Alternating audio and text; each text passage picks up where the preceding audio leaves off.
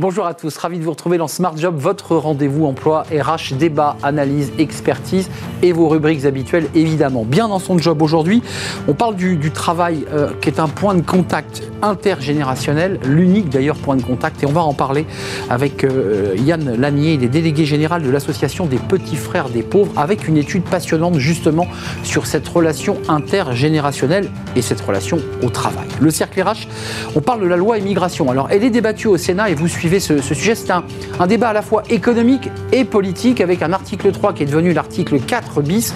Avec cet enjeu, faut-il régulariser des, sans-papiers justement pour répondre à cette pénurie de, main-d'œuvre dans les secteurs sous tension? On en parlera avec nos, invités qui sont à la tête eh bien, de fédérations professionnelles de secteurs sous tension. Et puis on terminera notre émission avec Fenêtre sur l'emploi. Pourquoi les cadres ne croient pas en leur talent? Euh, On fera le point avec Jean Pralon qui sort une étude passionnante, professeur en ressources humaines à l'EM Normandie. Euh, c'est d'abord et surtout les diplômes d'ailleurs qui donnent l'impression qu'on a du talent. On y reviendra et on en parlera longuement avec lui à la fin de l'émission. Tout de suite, c'est bien dans son job.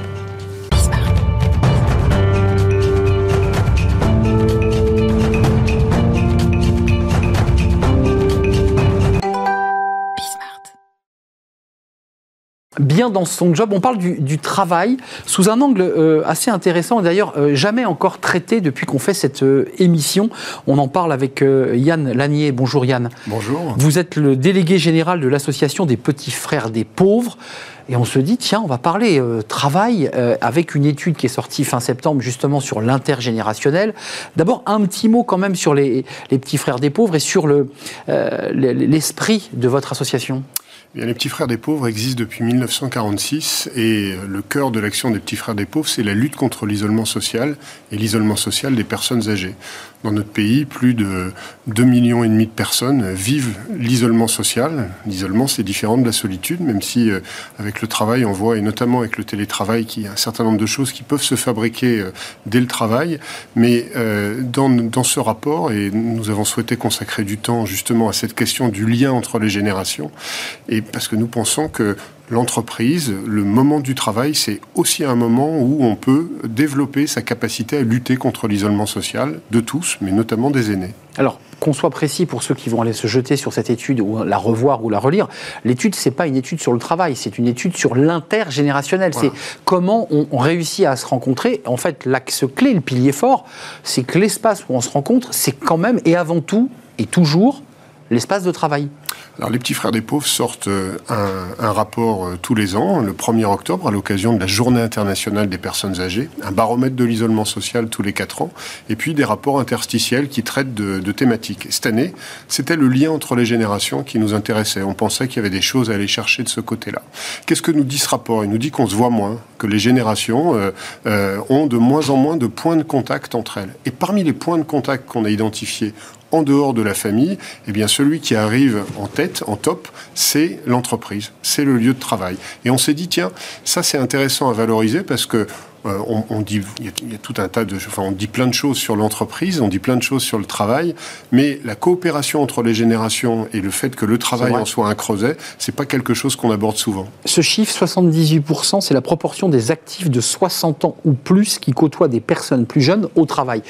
Juste, ça nous renvoie quand même, parce que l'étude nous renvoie aussi euh, à, son, à ce très long round de manifestations sur la loi travail et donc sur les retraites 62-64, les personnes dont vous parlez, c'est les personnes qui elles aussi vont devoir travailler plus longtemps. Enfin, cette question-là, elle est posée quand même. Bien sûr, elle, est posée. Alors, euh, on, a également, euh, nous, pris des positions sur, la, sur, la, sur la question du, des retraites, puisque le débat s'était invité fortement dans notre pays au, au premier semestre l'année dernière. et dans les préconisations que nous faisons, une fois qu'on a fait ce, constat-là, c'était surtout d'envoyer un message sur la nécessité d'avoir des politiques d'accompagnement des seniors dans l'entreprise beaucoup plus fortes que celles qu'on peut avoir aujourd'hui. Pour à la fois les seniors qui sont dans l'entreprise, mais pour aussi se rappeler que par rapport aux chiffres de la moyenne européenne, le taux d'emploi des seniors en France est 6 points en dessous. Hmm. Et il a progressé, il faut le dire, mais il est en dessous de la moyenne européenne. On est, encore largement en dessous de la moyenne européenne. Et l'accompagnement des seniors dans l'entreprise, y compris ceux qui vont devoir travailler plus, euh, plus longtemps dans l'entreprise, c'est aussi quelque chose auprès des directions, auprès des services RH sur lequel il y a du travail à faire. Euh, sur l'intergénérationnel, il y, a un vrai débat parce qu'on parle d'intergénérationnel, c'est l'aspect positif du sujet. Puis il y a aussi le choc des générations, c'est-à-dire cette génération Z qui vient avec son téléphone et son doigt qui scrolle, et puis des, seniors. On est seniors à, la, à partir de 50 ans euh, à peu près, hein, mmh. selon les selon l'INSEE, euh, qui ne se parlent pas. Vous, vous dites un peu l'inverse, vous dites quand même, on se rencontre. C'est-à-dire, on se parle, on échange. Ça va un peu à l'encontre des clichés, des idées reçues sur le sujet. Vous avez au moins trois générations qui, se, qui euh, coexistent aujourd'hui globalement dans le, dans le travail et qui font plus que coexister, cohabiter, qui au quotidien coopèrent. Et euh, ça, je trouve qu'on ne le met pas assez en avant. Et Jamais. Je crois, beaucoup que euh, euh, les gens, les personnes, quelle que soit la génération à laquelle ils appartiennent, alors en plus, les générations ont fait un peu des caricatures faciles autour de, je pense. cela. le senior pas connecté, le jeune hyper connecté. J'ai été assez marqué, moi, par la, la, campagne de l'APEC, je crois, il y a quelques semaines, sur les périmés dans, dans, dans, le dos. J'ai l'impression, mais ça n'est qu'une impression, je ne suis pas un spécialiste du travail, que euh, les seniors dans le travail aujourd'hui euh, euh, se voient à nouveau considérés, puisqu'on arrive aussi à des niveaux d'emploi où les employeurs commencent à regarder avec de plus en plus d'intérêt les profils seniors, mais sont de plus Pas en le choix, plus conscients. Oui, et puis je sens qu'il y a aussi une vraie nécessité d'équilibrer générationnellement son entreprise. En discutant beaucoup avec des, avec des chefs d'entreprise, on, on, sent cela, et c'est pas que une question de hiérarchie, c'est une question d'équilibre global de l'entreprise également. Merci euh, Yann Lanier de nous avoir rendu visite avec cette étude www.petitsfrèresdespauvres.fr. Allez voir parce que l'étude est beaucoup plus large et beaucoup plus complète. puis ah, vous découvrirez aussi les initiatives de, l'association des petits frères des pauvres. Vous faites plein de choses euh, et notamment avec des entreprises. Il faut quand même le préciser. Merci euh, Yann Lanier d'être venu nous rendre visite, délégué général de l'association des petits frères des pauvres. Et vous étiez venu avec une revue. C'est le rapport C'est le rapport. Bah, montrez-le nous, tiens, pendant que nous y sommes. C'est le rapport. Voilà, sur l'isolement des personnes âgées et, et les liens entre générations il est sur Internet, www.petitsfrèresdespauvres.fr et en papier entre vos mains. Merci de nous avoir rendu visite. Euh, la suite de notre programme, c'est le cercle RH. Alors, on parle d'un sujet qui est au cœur de l'actualité, euh, cette fameuse loi immigration débattue au Sénat avec l'article 3 qui a cristallisé beaucoup de tensions, euh, devenu l'article 4 bis, avec un vrai sujet. Est-ce qu'il faut eh bien, régulariser des sans-papiers pour permettre de régler peut-être la question des secteurs sous tension? On en parle avec nos, nos invités. C'est le cercle RH.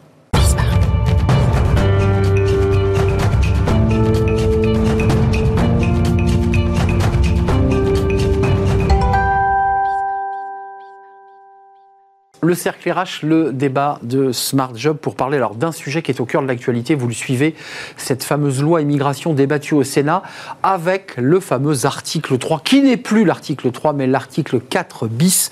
Euh, je vous lirai tout à l'heure, cet article 4 euh, bis avec des restrictions, des volontés de contrôle plus importantes de bah, ces personnes sans papier, euh, de manière à vérifier bien qu'elles sont parfaitement en règle avec les valeurs de la République, avec la langue, pour leur permettre d'accéder à des secteurs en tension. Puis un débat aussi venu de la gauche qui explique que, bien, cette loi va favoriser, je mets des guillemets évidemment, forme d'esclavage des salariés, d'une population sous-payée qu'on va donc exploiter, puisque c'est l'argument porté aujourd'hui euh, par les, élus de gauche. On a des acteurs de terrain, représentants de fédérations de deux secteurs euh, sous tension, parce qu'il y a les JO qui vont approcher et des secteurs de, l'aide à, la personne. Euh, Brice Alzon, merci d'avoir répondu à notre invitation. Président de la FESP, la Fédération des entreprises de services à la personne, qui est la fédération leader. 3600 membres sont membres de votre fédération, c'est pas rien, et c'est 1,5 million de salariés dans ce secteur, euh, qui va quoi? De, l'aide à domicile, des, nounous, des crèches, c'est tout ce secteur. C'est un secteur extrêmement large, ça, ça, représente 26 métiers, tous les métiers de la vie quotidienne, le ménage, le jardinage, etc. Les métiers de la petite enfance, les crèches, micro-crèches, euh, jusqu'aux seniors, aux résidences seniors et, tout ce, et toute la partie maintien à domicile et l'aide aux personnes âgées. C'est un très gros secteur. Je précise que vous avez un parcours de vie assez incroyable. On n'aura pas le temps d'en parler, mais vous êtes aussi entrepreneur et vous avez, parce que vous êtes membre de cette fédération, aussi une entreprise autour de l'aide à la personne dans un parcours euh, assez incroyable. Euh, avec nous, Pierre Brageux. Bonjour Pierre. Bonjour. Vous êtes le, PDG de Toran France et président délégué de la Fédération française de la sécurité privée. On vous invite aussi parce qu'on se dit qu'après tout, cet article 4 bis, article 3, euh, dans un contexte de tension de recrutement euh, des personnes, euh, du personnel de sécurité pour les JO, peut peut-être, et vous nous répondrez, vous aider. tous les deux, en tant que professionnels, acteurs du, métier, vous l'attendez, cette loi immigration? Vous, vous, l'attendez, cette, validation de l'article 4 bis ou pas? Alors effectivement, mais l'article 3 est mort, vive l'article 4 bis c'est une loi que, l'on attend euh, fortement dans, les services à la personne. Les services à la personne aujourd'hui, euh, cinquième secteur marchand en France, euh, 1 500 000 emplois, comme vous l'avez dit tout à l'heure. On, va arriver sur le choc démographique euh, très rapidement dès, 2028 et on va avoir besoin d'un million de personnes supplémentaires. Et vous avez déjà besoin aujourd'hui, il y a des crèches qui ferment faute de personnel. Hein. Exactement. Aujourd'hui, à l'heure où je vous parle, on a besoin de 150 000 personnes supplémentaires en gros 60 000 personnes en crèche. On a un besoin de 150 000 berceaux non couverts des familles attendent à la maison de faute de crèche. Euh, un mot, et je donne la parole à Pierre Brageux, sur le. Parce que le débat posé par l'article 3, 4 bis, c'est le fait de, régulariser des personnes sans papier, en situation irrégulière, pour leur donner un accès à des secteurs sous tension, et on viendra évidemment sur toutes les restrictions et les contrôles voulus par les sénateurs. Mais euh, c'est ça le sujet, c'est de permettre à des personnes qui, globalement, rêvent ou sont déjà euh, employées d'avoir un statut. C'est bien ça le sujet. Exactement. C'était l'article 3 initialement, était de dire voilà, nous, il y a dans des organisations, restauration, donc bâtiments, euh, potentiellement des services à la personne et sécurité, des personnes qui, qui, seraient en situation euh, illégale, avec deux types de situations illégales, soit ceux sur des employeurs euh, frauduleux, c'est ça, soit ceux d'employeurs qui, qui n'auraient pas contrôlé la, la, la, reconduction mais du titre de séjour ou euh, ceux qui auraient échangé leur, leur nom et donc il y aurait donc quelqu'un d'autre qui physiquement donc travaillerait à la place. C'est ça et on le voit aussi d'ailleurs sur les livreurs Uber avec des, des deals de cartes, des achats de cartes. Euh, Pierre Brageux, le domaine de la sécurité il est sous tension. Alors il est, votre secteur est sous tension mais le vôtre elle est aussi parce que euh, on voit qu'aujourd'hui pour les JO on est encore loin du compte. Hein. Vous êtes en train de recruter pied au plancher. Est-ce que vous, vous l'attendez, cet article, ou est-ce que par les règles et le système très réglementé de votre profession, vous dites, nous, ça ne nous concerne pas trop? Absolument, nous, on ne l'attend pas pour une raison simple, c'est qu'on est non concerné. Euh, la sécurité privée étant une activité réglementée, nous, notre ministère de tutelle, c'est le ministère de l'Intérieur, et donc, par définition, les contraintes qui sont tout à fait légitimes qu'on a à l'entrée dans notre métier font que, de toute façon, article 3, 4 bis ou que sais-je, ça ne changera strictement rien. Par contre, effectivement, on est un secteur en tension, puisque, au moment où nous parlons, il y a à peu près 175 000 agents de sécurité privée en activité dans ce pays, et on considère au niveau de la branche, je parle au niveau surveillance humaine, mmh. qui nous nous en manque 20 000 pour tourner en rythme de croisière, ne serait-ce qu'aujourd'hui. Hors JO, hein Hors JO. C'est-à-dire qu'on est pour l'instant à moins 20 000 et pour les JO, il faudra passer à plus 25 000. Donc, très honnêtement, euh, on est effectivement un secteur en tension. La problématique du recrutement, mais on n'est pas le seul. Et euh, par contre, moi, ce qui, me, ce qui me dérange un tout petit peu dans cette, euh, dans cette thématique des métiers en tension et de la régularisation,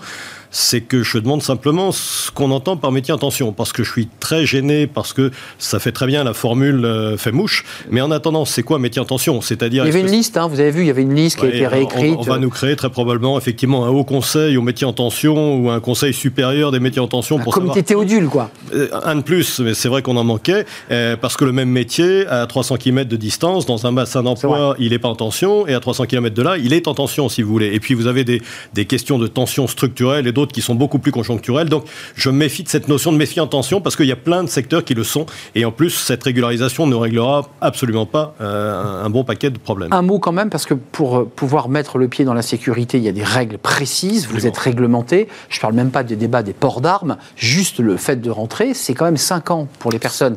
Euh, absolument, c'est pour ça qu'on est non concerné. C'est 5 ans de séjour régulier sur le territoire national. Donc hum. déjà, on est... Et un casier judiciaire vierge, j'en ai d'accord. Bien évidemment, mais ça, a priori, on peut espérer que certains sont, voilà, la maîtrise de la langue française. Bref, on a tout un tas de contraintes à l'entrée qui font que, pour nous, la régularisation, en, dans ce qui concerne la surveillance humaine, n'aura aucun impact et ça ne changera rien pour nous. Euh, Brice Alzon, il suffit d'avoir poussé la porte d'un EHPAD ou de, de centre pour des personnes âgées, voire même des crèches, pour découvrir euh, la sociologie, le profil de ces femmes, de ces hommes qui, il faut le dire, euh, sont très engagés pour la plupart dans, leur métier. Euh, Comment on fait là? Parce qu'il y a un débat sous-jacent à cet article 4 bis, c'est pourquoi votre secteur n'attire pas? Est-ce que c'est un problème de salaire? Est-ce que c'est un problème d'attractivité? Et pourquoi aujourd'hui certains employeurs sont obligés de faire appel à des personnes sans papier? Alors, peut-être deux choses. Premièrement, effectivement, la population dont, vous faites écho, était dans nos métiers, était du domicile, est une population principalement euh, en Ile-de-France, mais pas que, issue de l'immigration. Mais c'est une population qui est en titre de séjour. On n'est pas sur, sur l'article 3. Aujourd'hui, dans toutes nos entreprises de services à la personne... provisoire, on est d'accord. Provisoire. Mais dans toutes nos entreprises de services à la personne, nous avons des responsables d'agence qui contrôlent évidemment mais les titres de séjour à des personnes. Euh, il peut se poser des questions euh, sur le particulier employeur, parce que ça peut être des particuliers qui ne savent pas trop les mécanismes de la loi. Pas résolu quand même avec le, le, reste à charge quand même, non? Parce que vous l'évoquiez, avec cette nouvelle règle qui permet à l'employeur d'avoir moins de dépenses à, à, la source, et vous dites vous-même, pourquoi, pourquoi utiliser une personne au noir alors qu'elle a un système fiscal qui est plus avantageux? Ça a dû régler un certain nombre de sujets, ça. Alors effectivement, l'esprit même de, de, de la loi Borloo, euh, et l'esprit même des services à la personne, c'est d'avoir une défiscalisation, un crédit d'impôt, qui, fait qu'il est plus avantageux aujourd'hui d'avoir une personne déclarée, encore plus grâce au système et de l'avance immédiate d'ailleurs qui, a lieu depuis l'année dernière, que euh, d'utiliser une personne non déclarée. Euh, Qu'on y voit clair, il y a effectivement le débat des titres de séjour vérifiés par l'ensemble de votre filière, des 36 000 euh, membres de cette fédération, mais euh, en quoi finalement cette question vous concerne? Euh, Ça va permettre quoi? Là, De créer un appel d'air et de pouvoir mieux recruter? Parce que c'est ça le sujet? Ah bah Alors, nous, effectivement, euh, comme ce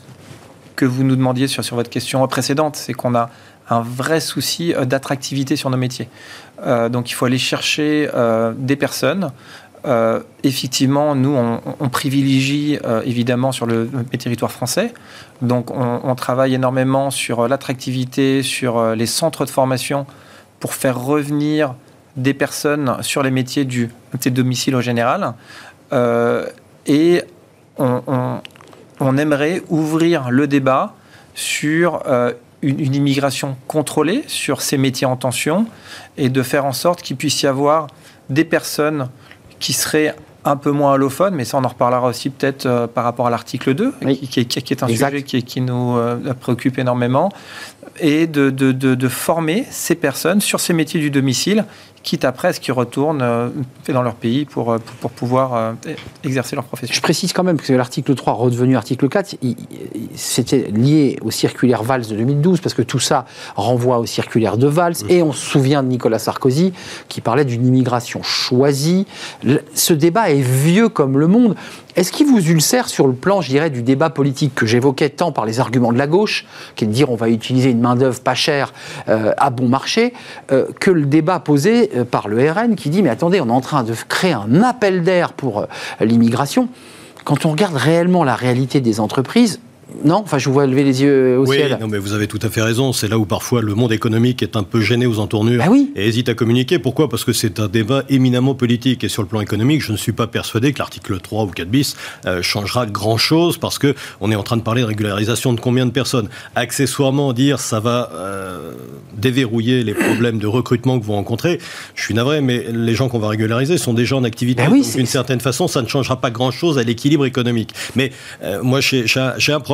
Si on prend un tout petit peu de recul sur ces sujets-là et qu'on reste sur une vision plutôt économique, moi, la, seule question que je me pose, c'est quand on est dans un pays où on est avec un, taux de chômage qui est entre 7 et 8% et qu'on mmh. nous explique avec satisfaction qu'on est quasiment aux frontières du plein emploi, il va falloir que je ressorte mes cours d'économie de ma lointaine jeunesse parce que c'est pas le référentiel que j'avais en tête. C'était plutôt entre 3 et 4 qu'on était au plein emploi. Mmh, voire 5. Soyez, soyez, Allez, soyons, soyons généreux, c'était plutôt 5. Je vous, je vous, accorde 5. En France. Mais, mais, mais ceci étant, donc il y a un vrai problème de savoir pourquoi on a de telles difficultés de recrutement avec un taux de chômage qui est encore à 7-8%. Euh, et là, il y a un vrai sujet. Et là, il n'y a pas que les travailleurs étrangers qui sont concernés. Je pense qu'il y a aussi un système global qui est peut-être à repenser. Et je voudrais pas que cet article 3 soit simplement, je dirais pas une illusion, mais que ça attire l'attention alors que le vrai problème de fond est peut-être ailleurs. Euh, Brice Alzon, pour qu'on y voit bien clair dans votre secteur, parce que c'est un secteur qui euh, intéresse des millions de Français. Non seulement fait vivre un million et demi de personnes, mais intéresse des familles entières. Où est-ce que je mets mon enfant à la crèche? Est-ce que la crèche sera ouverte? Est-ce que la qualité de service va répondre à ce que j'attends euh, pour accueillir ma progéniture? C'est des questions qui sont éminemment importantes. Vous vous dites aujourd'hui d'un sujet très politique. On le voit, euh, le débat est rude. Gérald Darmanin ferraille dur au Sénat. Euh, vous vous dites, on veut en faire une opportunité économique. Grâce à cette loi, on va peut-être pouvoir, je mets des guillemets, résoudre notre pénurie de main-d'œuvre ou pas Ou vous êtes plus modeste et vous dites, attendez, on ne va pas résoudre le débat des, secteurs sous tension ah bah Effectivement, euh, non parce qu'on a estimé. Bon. Donc il n'y a pas de sujet en fait. Oui, effectivement, il n'y a pas de sujet parce qu'on a estimé, bah, Gérald Darmanin, que cette loi va permettre la régularisation de 7000 personnes.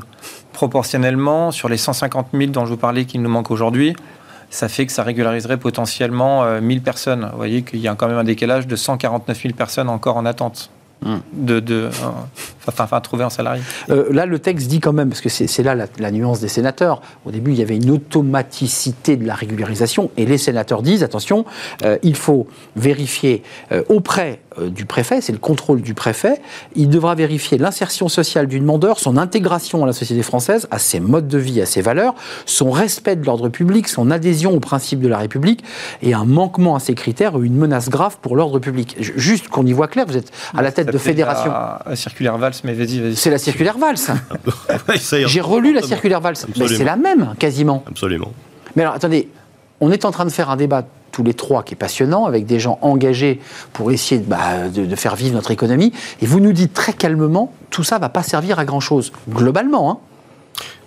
on est en train de mettre des contraintes qui font qu'en en termes de volume, très franchement, c'est un débat qui prend beaucoup d'ampleur, mais qui euh, concrètement sur le terrain ne changera pas forcément les équilibres. Euh, Brice Alzon, je vous repose la question parce que vous avez répondu qu'à une partie. L'enjeu de l'attractivité, et ça c'est votre métier, c'est euh, de les former, de donner envie de venir travailler dans ces crèches. Euh, parfois ces femmes travaillent très très loin du lieu où elles travaillent, c'est un vrai vrai sujet. Est-ce qu'il y a un débat que vous ouvrez avec les pouvoirs publics et avec le gouvernement sur l'augmentation des salaires? Parce qu'il y a un vrai sujet sur cette question, ou pas? Alors, oui, euh, c'est un sujet que l'on ouvre très fortement auprès des, pouvoirs publics et qui ne dépendent pas de nous. C'est-à-dire que dans l'aide aux personnes âgées, il y a ce qu'on appelle l'aide pour l'autonomie, l'APA. Aujourd'hui, l'APA est plafonnée par les départements à 23 euros. Nous, fédération, euh, nous demandons que l'APA soit revalorisée au 1er janvier donc 2024, demain, à 26 euros. Et le taux idéal, on, on est même un peu au rabais, on serait entre 30 et 32 euros. Tant que nous ne valorisons pas comment dire, en, dans un français correct, le cash-in, euh, ce, qui permet de, faire vivre euh, les entreprises et les associations du secteur. Nous sommes bloqués sur, sur la rémunération des salariés en, vous avez raison de le préciser, il y a eu quelques affaires retentissantes qui étaient des entreprises, mais il y a aussi beaucoup d'associations engagées sur le secteur. Euh, un mot, combien il vous manque là pour les JO, là pour l'instant? Parce que je sais que vous êtes pied au plancher, il y a des appels d'offres qui sont lancés pour recruter. On en est où là? Écoutez, il faudra demander à Paris 2024 où ils en sont exactement. Ce sera beaucoup plus simple pour eux de répondre. Euh, on ne fournira pas les 25 000, il faut être très clair. Euh, la sécurité privée ne sera pas capable de monter en puissance à ce point-là. La seule question, c'est euh, à combien de distance on sera de l'objectif. On, on, se retrousse les manches, tout le monde est très volontariste, mais il faut être très clair. on est à moins 20 000, passer à plus de 25 000 pendant la période des Jeux. 55. C'est, 45. 45 000, c'est impossible. Merci à vous deux, messieurs, de nous avoir éclairés sur ce sujet plus politique finalement qu'économique. encore que, merci à vous, Brice Alzon, président de la FES, la Fédération des entreprises de services à la personne, 3600 membres, et c'est 1 million, 1 million 500 000 de salariés qui travaillent dans votre secteur. Et merci à Pierre Brajeux, le PDG de Toran France et président délégué de la Fédération française de la sécurité privée. Fenêtre sur l'emploi, on termine et nous sommes en retard avec Jean Pralon de l'EM Normandie sur les cadres et le talent, leur rapport au talent. Ça, c'est un vrai sujet, c'est une étude passionnante et on l'accueille.